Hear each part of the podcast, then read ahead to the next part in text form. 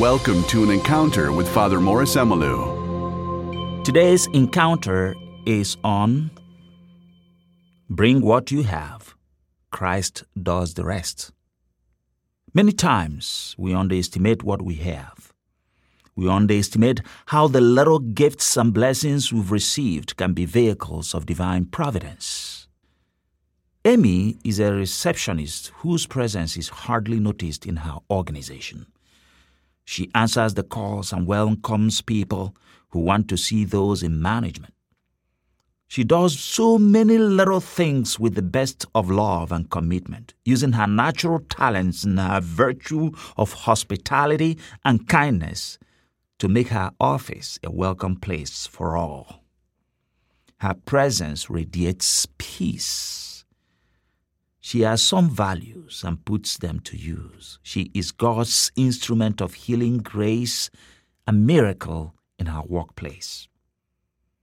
Anyone who expects a miracle from the skies without putting forth their commitment is daydreaming. Miracles happen when we cooperate with God. Observe that in the numerous miracles of the Lord in Scripture, Jesus finds a way to involve us, His people. God wants us to do something, and the little we do, He transforms into a miracle of grace and providence. Take, for instance, the miracle of feeding 4,000 men, numerous women and children in the Gospel of Matthew, chapter 15, from verse 29 to 37.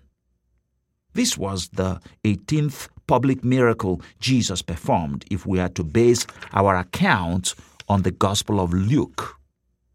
First, we see Jesus speak to his disciples, telling them how compassionate he is about the people who've been listening to him for three days without food. His disciples are doubtful they can feed the large crowd. Jesus asks how many loaves of bread the disciples have. Their answer, seven and a few small fish, seems discouraging, but not to Jesus.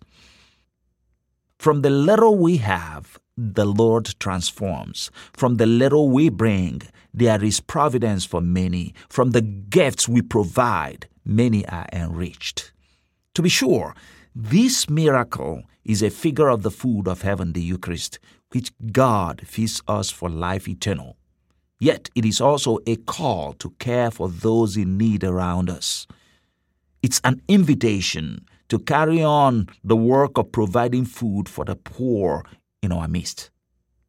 We do not need to wait for Jesus to perform this miracle again and again from his heavenly abode. We are to do it now.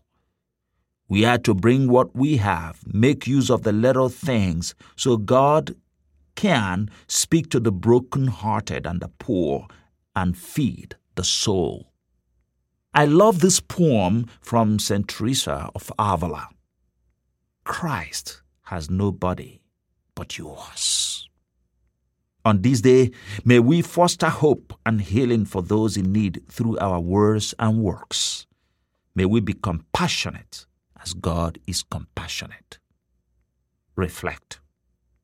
How have I been the hands and feet of Jesus to the needy and in needy situations around me? How have I carried on the work of care for the homeless? How have I served or provided food for the hungry in my neighborhood and my community?